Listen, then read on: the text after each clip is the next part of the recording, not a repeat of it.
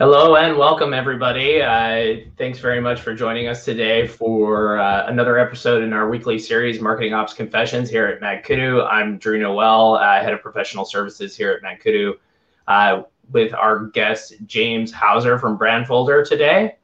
Um, stoked to have everybody here. Uh, thank you so much for joining. A uh, couple quick housekeeping items as we get things underway. I wanted to call out that uh, if you have anything you want to chat about or uh, bring up to the audience in general, please leverage the chat section of Livestorm. Uh, also, uh, Hannah's actually just dropped a quick welcome in there.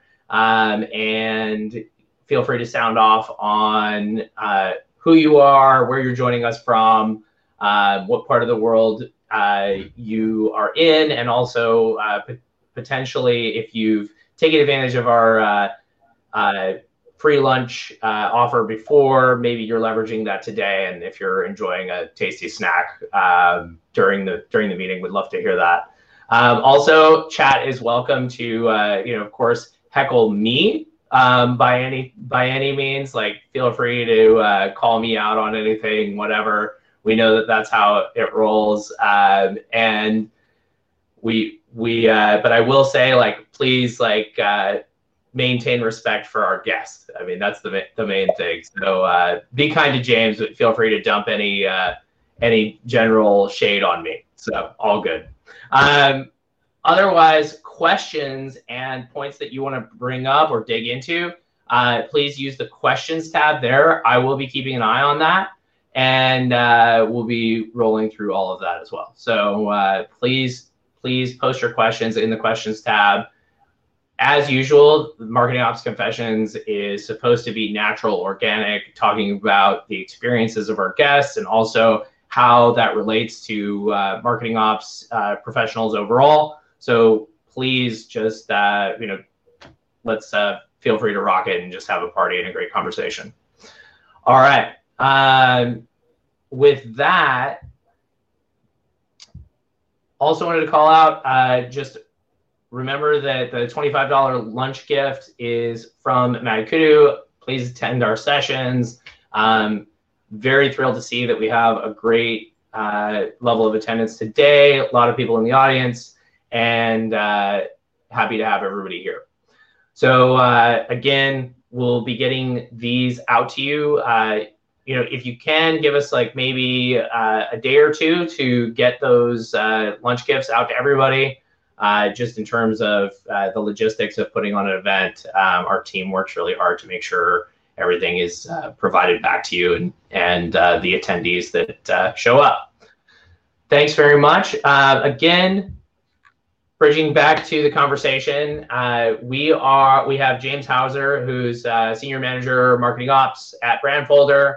Um, I I'm excited to have James on because uh, he and I share some things in common. We we both actually been on the consulting side um, at the agency level. We've also uh, been at a martech company, um, and we've also run ops internally at uh, a a B two B SaaS uh, organization. So, on that note, um, I'm gonna actually drop the share here and we'll go to, we're going to go just to video.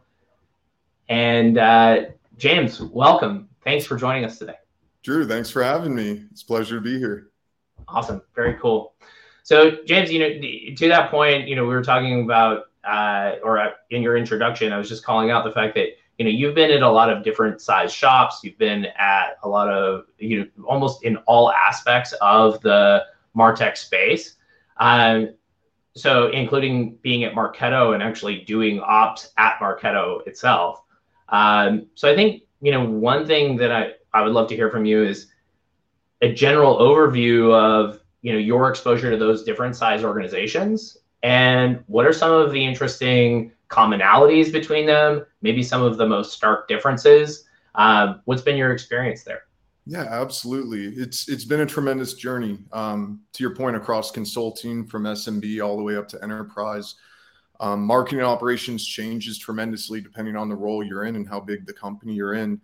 Um, some of the commonalities definitely around like core reporting processes, the core lead routing processes, core lead scoring. I would say every role I've been in has had a core group of key processes that are vital to ensuring that the marketing team is functioning as best as they can. Um, really, the differences between enterprise down to SMB all the way out to consulting for uh, marketing operations just comes down to the specific client in particular or the company in particular. Um, reporting being one of, I think, the biggest differentiators between SMB up to enterprise. Um, like at Marketo, we were so focused on our MQL lead flow and what we were delivering to sales and to our SDR team. So a lot of our reporting was more on the micro level, the program reporting, the successes that we were pulling out, how we were scoring those, how we were tracking that month over month, and how those were viable to sales month over month.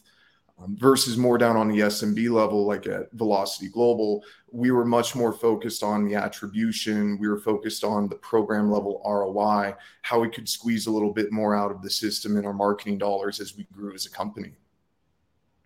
Yeah, absolutely. And you know, all of all of this reporting volume, all of these processes that need to be followed, you know, at the different shops you've been at, what were sort of the what, what was that balance that you noticed or maybe from your experience the right size team uh, in terms of ops? And also how did that complement process uh, at those various size shops? You know what, what was kind of the the uh, goldilocks uh, scenario that you you might have run into? Yeah absolutely. Um, there's always that right right best fit um, I would say it's it's one of the luxuries at a smaller company. You get a lot more awareness, I think, as a, a marketing operations organization builds out within a wider marketing role. Um, the exposure that you'll get in that marketing ops role will resonate a lot more up to the C suite, all the way down to individual contributors, uh, your designers, um, people who are actually putting creative out on the web, um, out in the channel. And I think it's one of those those luxuries you tend to lose as you get bigger as a company. When when you're smaller, you have that exposure. As the company you work for gets a little bit bigger, you kind of become more in the back end, back scene of things. Um, as far as the team size, what I've seen is typically marketing operations tends to be very small at the SMB to I would say commercial level. Um, it's usually a team of one, sometimes up to a team of three um, at an enterprise level company where you're more of a multinational or you have distinct um, business operations, that's where you start to get out into more of a team to three to five people that's working more in like a revenue ops function or cross functionally with sales operations. Um, in that role, you'll largely see, or I have largely seen, like a director of marketing operations with one manager, one to two associates, and then based off of a regional presence, having typically one marketing operations specialist per region.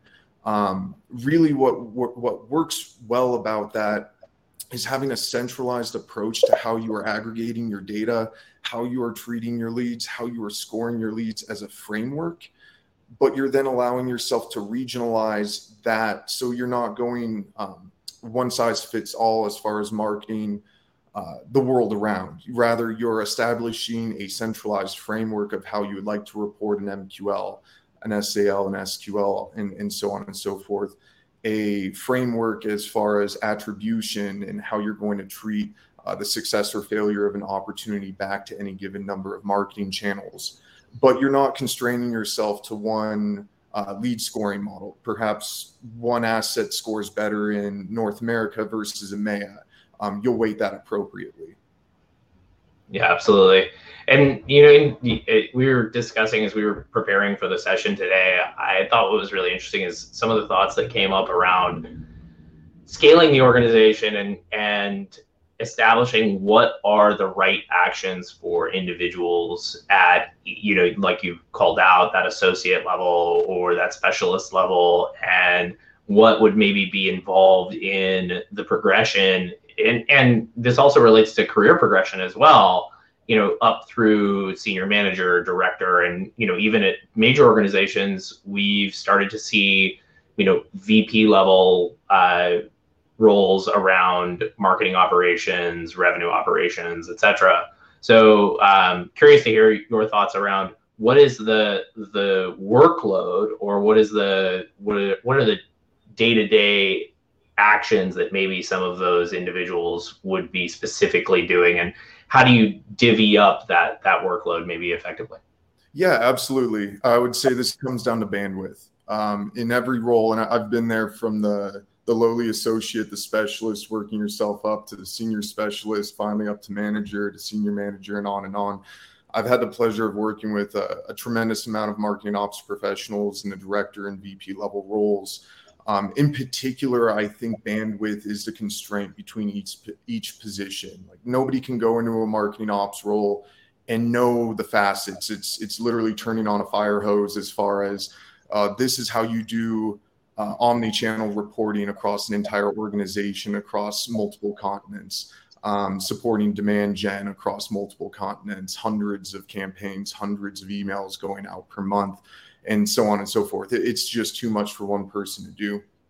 So i think as you grow in a role it really takes like the honcho, the honcha at the top to know strategically how do I balance the tactics that are required for any go to market strategy uh, everything from the micro level and just a weekly email that's going out up to a little bit more of a blend of tactics and strategy that goes into the lead flow and how you're ensuring you are um, equally and equitably transferring leads to your your AEs or to your SDRs.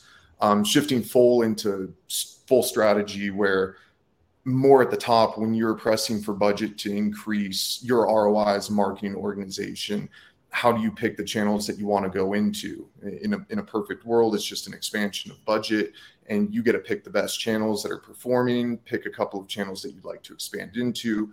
In a more difficult world like going into covid and the current pandemic it was more so if we have to tighten our belts how do we know which channels to tighten up? How do we know which ones to place more focus on? So yeah yeah as, as you go from the specialist level up to the associate level what does that look like? Um, in particular it's more so learning the ropes. Like how do you get in and teach somebody at the like just getting their foot in the door in marketing operations how to build out something that is scalable something that's sustainable and something that has fidelity across marketo to salesforce um, hubspot to salesforce whatever your marketing automation and sales sales automation is? Um, it's really giving the keys over and teaching somebody here's how you make a viable email. Here are the best practices that you would follow as far as tracking links within that reporting on that picking the audience for that allowing it to be scalable such that you could say clone a, an email program over. Then you start to get more into okay with this now what? Like now that we know how to make like an email program, we know the basics. Like How do we sync this over to Salesforce? How do we start to attra- uh, attribute the costs of that program to that? How do we track that in Marketo and Salesforce? Um, you start to push more of these questions as far as what is the return that you're going to see um, across a wider marketing department. And I think more when you get up into like the management level like just you you get your feet wet in the specialist role and now you're supporting a wider marketing team with a little bit more responsibility a little bit more accountability. Now the question is going to go into how do you train a wider marketing department to deploy email programs to deploy webinars to deploy events? Um, how do you set your demand generation and lead generation team up for success when it comes to scaling out the number of events that they're running on a quarterly basis. Um, how do you help them pick the best successes from that? Um, more so, a shift, I think, away from just the, pure tactics that go into ensuring that a marketing function is complete and more so into enabling people to make informed decisions with information that you're feeding with confidence in your own data sets. That's kind of like the, the line between uh, a specialist or an associate moving more up into management. And then the, yeah. the further up you go, the more so it's going to be with all of our events together, with all of our channels running um, optimally. How do we report back and start to take a look into the handoff between marketing and sales? Um, how do we circle back with the marketing sales handoff and start to see, hey, here's where we spend our money. Here are the leads that we've generated. Here are the, the junk or disqualified leads building a feedback loop to reduce those. Here are our successful leads. Here's how we've routed them. Here's the activities that we've set up. And then taking a look at those SALs, those SQLs, and ideally the closed won ops and circling that back to see what worked. How do we get more of the gold? How do we get more of the success? And uh, building a virtuous feedback loop there. No, brilliant. No, absolutely. I, I so appreciate the fact that you really encap, encapsulated that progression and and what you've explained there is really how to almost just scale the ops function as an organization even grows.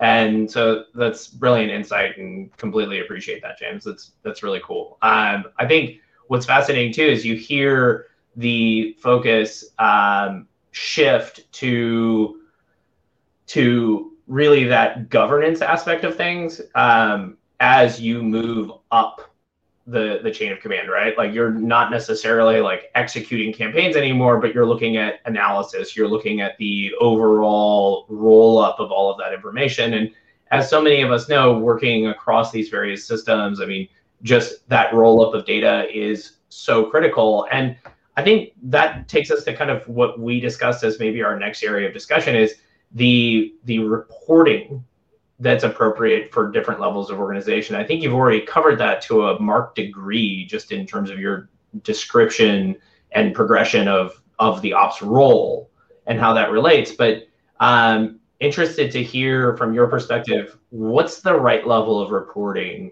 for each uh, maybe hierarchical tier within the organization as it relates to marketing, sales, overall go to market teams, including customer success potentially.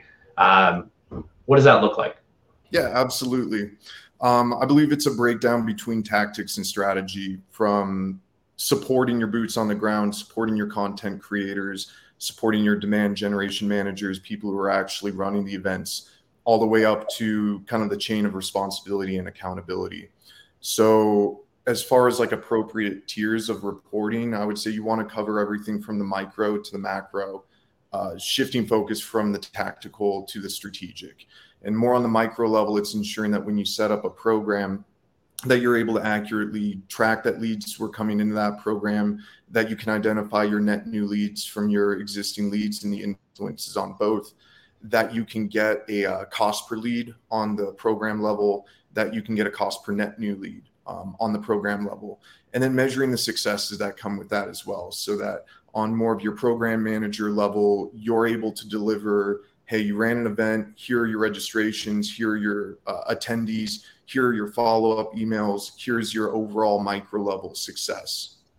And then continuing to do that and scale over time will feed more up towards the macro level, which is how do you start to shift focus away just from program successes towards reporting on the individual program's ROI, uh, shifting towards the overall program channels ROI, and then finally shifting focus to the overall omni-channel ROI or all of your marketing and sales channels together. If, if you have a, um, a sales attribution model where, where you're measuring activity there, I would say yeah. more more so on the on the tactical side, it's just ensuring that you can scale. Um, the reporting there can just be as simple as a, a, weekly program with program successes, program with program members reporting, um, usually establishing a follow up one to two days after an event with a circle back one week after an event to try to report just your general success. Then being able to shift focus more so up on the senior management level. Um, these are going to shift more so away from like your day to day and your week to week towards more of your monthly to quarterly to annual reporting, where you're going to want to deliver not such a list of a, hundred individual programs and uh, different tactics that you've leveraged, but more so how did your team together deliver against a set budget that went to a set go to market strategy? Um, how much money was spent across which channels, uh, summing those channels up together into more of a here's how we went to market with this initiative we split it between webinars, we split it between paid marketing, we split it between uh, like website or organic marketing. And then with that, attributing a dollar to each, being able to quickly report back what opportunities were influenced by those, what opportunities were directly sourced by those. Um, I, I, like taking an approach to both of those, and that uh, you can usually tell based off of your primary contact role where an opportunity came from, like your first touch on an opportunity, um, depending on your model, your most recent touch going into an opportunity. Um, you can also tell influence, and there are varying degrees as far as which one is more important than the other. Um, it really is a blend of the both. You want to ensure that you're influencing opportunities with all of your channels, um, especially with a cohesive strategy to try to generate ops. And then finally, being able to put, uh, I like an equal weight model myself, um, being able to attribute that opportunity back to the individual programs that influence the contacts at that opportunity. And you do new minus old over old, you've got yourself ROI if you've set everything up right. Absolutely, right. It's it's really awesome to hear you talk about it, James, because uh, actually Hannah and I were were discussing this the other day via Slack, and and uh, Sarah McNamara made a post on LinkedIn uh, a, a like I think a week before last about uh, with the with one of uh, a coffee mug actually that had the the unicorn with basically like marketing attribution uh, is fake. We literally made it up. Um, and I I love the fact that yes, absolutely. Like if if you have an overly oh and and Hannah in the chat just now goes you know I bought that mug. Uh, yeah, and and it's it's really an interesting point because to that end, I mean, if your model is too simple and it's first touch only, it doesn't include sales activity attribution, you're not doing a complex enough model that really promotes equity across the organization, of course, that's garbage. It's like, all right, cool. Like the, you've only got one aspect of things. Now, absolutely, if that's all you can track, it's better than nothing. But you know, by all means, I think we we all agree that the more we can promote a complex attribution, and this also factors into lead scoring, right? If you're not taking into account all of the data that's potentially influencing the likelihood to buy within a lead, uh, you know, or within an account, and also rolling that up in an effective manner, you're not really getting a complete picture. So it's it it's interesting to see that predictive and also forecasting analysis starts to almost look as if it's the opposite direction or the flip side of attribution itself, which is uh, which is fascinating to see that those those corollaries there. Yeah, uh, uh, there's yeah. a lot of focus right now from working across this like the smaller side of businesses all the way up to the larger sides of businesses. I think when it comes to multi-touch attribution, hopefully not building one out like manually or having a spreadsheet based multi-touch attribution that can be some of the smartest work that just de-escalates quickly because of scalability. It really is the the complexity of it all is dealing with an exponentially growing data set uh, the number of leads that have to be tracked are doubling almost on a yearly basis, regardless of the size of your business. The successes from those leads are doubling. Um, hopefully, the opportunities are doubling as well as as well as the closed won opportunities. And so, with that, a big part of the complexity is just doing mass data um, aggregation and analysis. The one thing I will warn against there is like there is no one size takes all approach um, with multi touch attribution. Very much like a first touch model can work if you have a very short uh, sales cycle. If you're more into like the enterprise software as a service where your sales cycle is going out now to like 12 to 18 months, having the first touch on that isn't necessarily going to help at all when it comes to like what actively drove the deal. Um, there's a lot of like their W models, their um, 90 day date constraint, uh, weighted models. I like an equal weight model myself just because it seems the most, it's not always going to be the most specific, but it does seem to be the most fair as far as multi touch attribution over time. Um, it also depends on the tool that you're using uh, in that regard, how you define a success. Um, and really, for for anyone who is either just looking into multi-touch attribution is like it's unicorn, I don't buy into it. Um, a lot of it comes down to some of the errors that you'll face as you build it out is dealing with legacy data um, dealing with legacy successes, uh, especially if you define like registration for a webinar versus attending a webinar versus attending an on demand. Um, I've been in several roles where, like, just registering, that's a lead capture. So that's a success for that program. Um, but over time, when it comes to, well, now we have an op on the books, like I, I, from a sales perspective, can't have much of a conversation about, hey, I see you registered for this webinar, but that that's the end of that conversation. It's it's really more what are the meaningful engagements? How do you define that?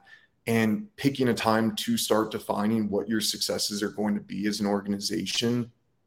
I won't leave it too open ended there, but do also include the sales influence.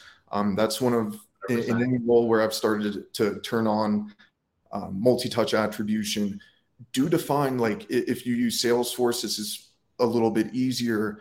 Um, have campaigns that start to track a set number of sales engagements within 30 days 60 days 90 days define like the threshold for like the old college try for a lead that comes in and they should go through an sdr cadence and that should be five emails five calls three social outreaches whatever your organization defines it as and then do track those as successes so count the number of activities on a given lead or contact record and once they hit a threshold add them to a campaign as a success, label that campaign as a sales influence. Um, if you have a separate SDR function uh, and a sales function, label that as an SDR influence. So when you finally do get the opportunity closed won, you can go back and you can plot on it like a timeline or a histogram.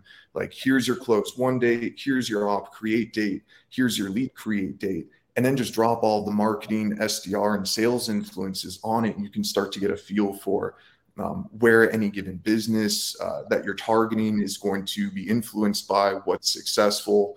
Um, grouping all of those closed won ops together, compare them against your closed lost ops and see are there gaps where um, marketing over marketed, or was there a gap where uh, the SDR function didn't take the ball and run with it, or you can start to kind of draw those blanks and then um, be able to smooth those out over time and hopefully get more close one offs. No, it's killer. It's, it, it's really cool. You make you make two really great points, which are around scale and also the automation of especially that that sales attribution, right? And I think that that brings us to you know, and and you've touched on the interaction with the sales organization. You've touched on the interaction with the the marketing organization as well. And and I think that that's one thing that we and, and also the scale of data, right? So all of these points I think they align around, you know, continuing to look at the function within marketing operations and revenue operations overall, supporting these parts of the organization and making them more efficient. And I think on on that note, I'd love to hear from your perspective um, as you look to automate aspects of those processes. Um, and I think you know you and I discuss a, an interesting use case around um, ABM and also uh, sales automation. Um, really interested to hear from your perspective what are some of the things that you should automate versus maybe some of the things that should be left to that authentic organic approach that you know really like in terms of maintaining the human and the resonant aspect of of marketing and communication what are those things to maybe leave alone yeah absolutely um, you're you're drawing a corollary between like how much automation is too much automation or or where are kind of the the danger areas to go into there. Um, my personal philosophy is you've got to automate the burden and you've got to humanize the sale. You, you have to let people um, consume the resources that they want. You have to, you really, as an organization, have to put yourself out there. Marketing operations is key in ensuring that anything that you're actually giving to the world is able to be accessed. Um, people are able to disseminate that, share it among their their peers, their colleagues, etc. Um, but you have we have this like this i would say automation danger that can happen where now you can start to use like sales outreach uh, SalesLoft um, sales connect whatever you want you can very much automate kind of the early sales cycle with kind of this facsimile of what it really means to sell um, like autoresponders to people. Um, anyone in the industry can see these things coming from a mile away. Your inbox at exactly 9:30 a.m. gets an email with "Hey, lead token name." Uh, we we at yada yada are excited to work with companies like lead dot company name, and it just you can see a mile away where it's it's like if you're just taking a thousand people and putting them into a cadence and just letting them go, um, you'll get the results you expect. Kind of when that was new, you could play attribution, you or attrition. Sorry, you you could really play um, a numbers game with people. Like, yeah, I know that it's not the best outreach, but we're hitting so many people that will get the numbers we're looking for. And if you're not careful with that, eventually it does start to tarnish your brand's reputation um, people are just going to be like mm, unsubscribe or um, you know immediately mark as spam and such and and then what um, once or, or, or, worse blow you up on linkedin like exactly, exactly. and so i think the the big part is you as a marketing operations professional want to help automate the burden you want to help people as far as like how do you best identify your high value leads, your low value leads? How do you import a tremendous amount of leads from LinkedIn Sales Navigator or ZoomInfo, Discover Org, whatever your preference is, if you go that route? How do you deliver as many leads as you can from your event marketing, your paid channel marketing, and such? And then give way more leads than needed to your SDR and to your, your sales functions and then don't just leave them there. You, you can't just be like, here you go. And, you know, because there, there's no way to sift through that much. Really prioritizing the leads, allowing your SDR function, your AE function to access say like Salesport or Salesforce high value reports, Salesforce low value reports, um, the number of outreach attempts logged against every lead record so that they fall off of high value if they aren't responding. How how you go about that is up to you as a as an ops professional at your organization um, but really enabling the ability for your sales team to roll any given lead into one of hopefully the most specialized targeted campaign cadence you can create. And then, with all of that burden aside, you're allowing your sales team to personalize messages that are going out to people. So now somebody logs in, and instead of having to pull 100 leads from 10,000 leads in Salesforce to start a weekly cadence, they can log on on Monday. They've already got 100 leads for them in a, a SalesLoft or sales automation cadence. All they have to do is they can go in and they can spend however long they would like looking up those uh, profiles. Perhaps you start to aggregate LinkedIn personal profiles. So within Salesforce, somebody's able to just click, learn something about that person, personalize their message, reach out to them with a value added proposition, and then on they go um, really personalizing that sale, which I found is the, the most successful way, kind of in the, I would say, the last three to four years. No, absolutely. And the I, I'm always interested to hear from people just because of course on on the ops side we get plenty of offers as well, right? For stack componentry, etc. I'm I'm curious to hear like what's maybe the top of mind example where somebody did a really great job of actually doing that research uh, as related to you and and sent you a, a, a personalized message um, i know i have i have a couple but that's also because i share you know maybe like overshare details about things that i'm into uh, you know on my linkedin page so um, but w- was curious if if you have any uh, examples top of mind Oh yeah, a, a, ton come to mind. Sometimes I share too much on my LinkedIn too, so it's like all of a sudden, hey, I've got a good idea for you at, at, at your current role. Um, I want to say one of the like the the best personalized outreaches. It happened right before I got to Marketo, but it was uh, Bombora at Marketo.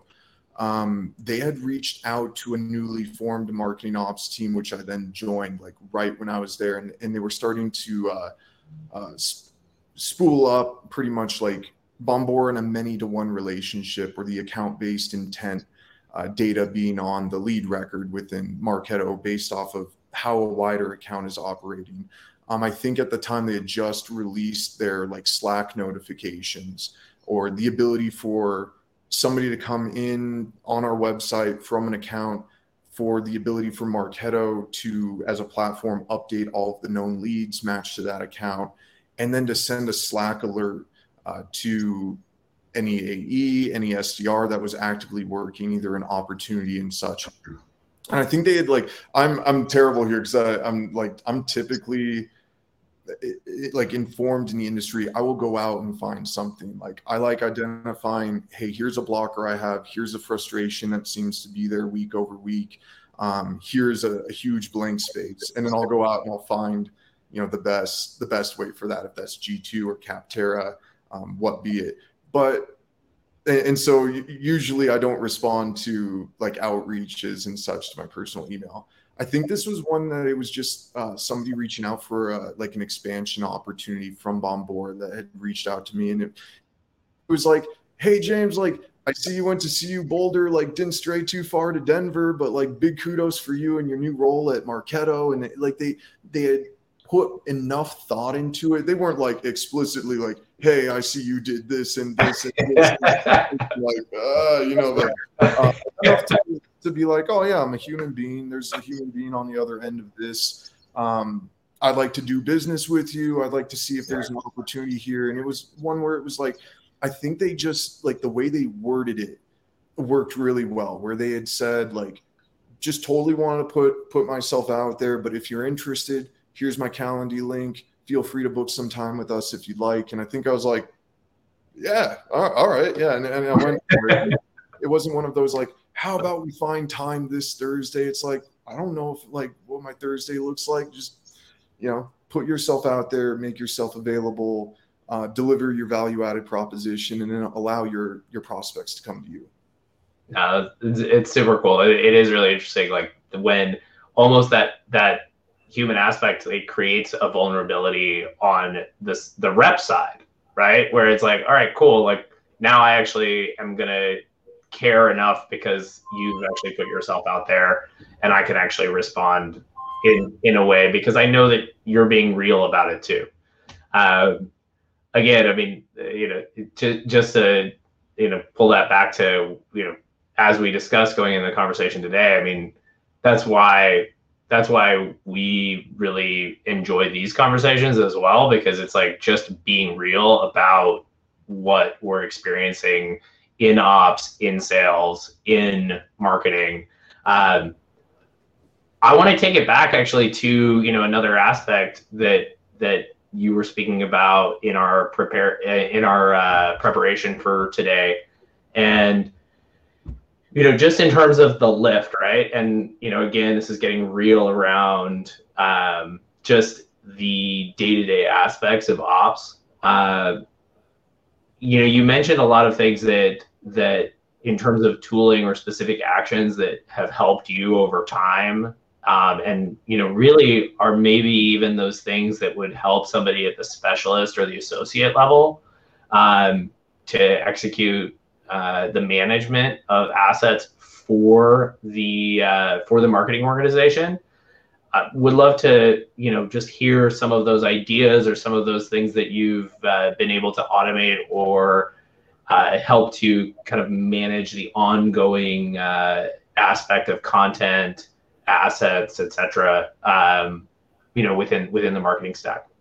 Yeah, absolutely. Set yourself up for success. Um, so often, as marketing operations professionals, uh, we're very much focused on serving the wider organization in sales, in marketing, in demand generation in particular. And we're always looking for abilities to automate burdens in those roles and to be able to allow our ourselves to grow um, a lot of times we we neglect ourselves as a result of that. So uh, thank you for asking me that, Drew. How we return some of that automation to ourselves? Like how do I make my job easier for me? Um, a lot of times when I was younger in my role, when I was ju- just getting into the world of marketing operations, it was a mentorship. Um, like I, I was, I learned from some of the best as to like how do you work marketo how do you create programs how do you create emails and such and you know i was like a young buck at the time so it was like oh yeah i got this like if i need to stand up a webinar got it if i need an event got it and then my boss would say like hey we want to do a webinar series i need seven webinars i was like got it. And I would set them all up. And, uh, you know, I was very excited about that. At the time, all I thought was I will template one success. I will create my ideal webinar. It'll already have landing pages, forms, workflows, emails, alerts, lists, the whole shebang. And then I'll just clone that out. I'll, I'll make it one time right. And then I'll copy that success over. And to me, that, that was it. That was like, that's how you scale and grow as I've matured more in my career, I start to realize like, you can't just set it and forget it uh, anymore. Like companies grow, brands change, logos change, times change, speakers change. Um, if not over like one to two weeks, leading into let's use a, like a webinar series as an example. Um, if not just a small change between planning and actually executing that campaign, or putting a new ebook live and all of the program um, support behind it, the landing pages, the forms, and such, and then having that live for one to two years without touching it, like you have to circle back, and it, it's rarely going to be the individual um, program manager that's going to circle back. They already have their plate full. They're already working on their next um, their next event, their next series of events, etc. Or perhaps um, from a marketing ops perspective or from a demand gen perspective, you're supporting a team that is stepping into a role where they have a ton of legacy events that they didn't create, that they don't necessarily know like the ins and outs of. So, one thing like I had, and this will just be shameless for me, I had never used Brandfolder before I began working with Brandfolder. Um, I'm kind of kicking myself now because when I was younger in my career, even up to a year ago, um, the shift towards more of the virtual marketing economy with COVID and everybody working from home led to a tremendous amount of webinar series, um, summer series going on for you know a week or so, where we would have 15 to 20 webinars going for any given quarter, and just small things to like setting up 15 webinars for the next say six weeks and then having my boss come back and say um, you know our speaker at yada yada just you know had, had to reschedule. We can't have her on. Um, this event we're going to shift it up one hour. I need you to go back and update all of the marketing collateral. And for me i'm like well i just stood up 15 webinars. I'm using marketo cdn for this. So I already have a ton of all of my images, all of my banners, my registration page banners, my thank you page banners, my email autoresponder banners. Everything's already been set up. And now all of a sudden I have to go back and okay, no worries. I'll go into the you know marketing design studio, find every single file type manually because you, you can group them by you know folders or whatnot, but that folder hierarchy gets unwieldy fast and we're going to update, select, replace, replace, and hopefully Marketo actually replaces that link and that asset, and it gets pushed to the page where it, it's hopefully live. And now I have to go back and my QA process is 15 minutes on a fast day if everything goes right per webinar up to you know it didn't sync over i couldn't just directly replace so now i have to go back and re-upload the image, go into the landing page editor, update the image, save it, QA it, move on to the next one, the next one. And after I get that all done, all of a sudden my boss comes back and says, I thinking about it, I want to change the color scheme on this. I just want it to go from a gradient to blue to white instead of purple to white. Can we go ahead and it, it just it boggles the mind how many hours I spent on that.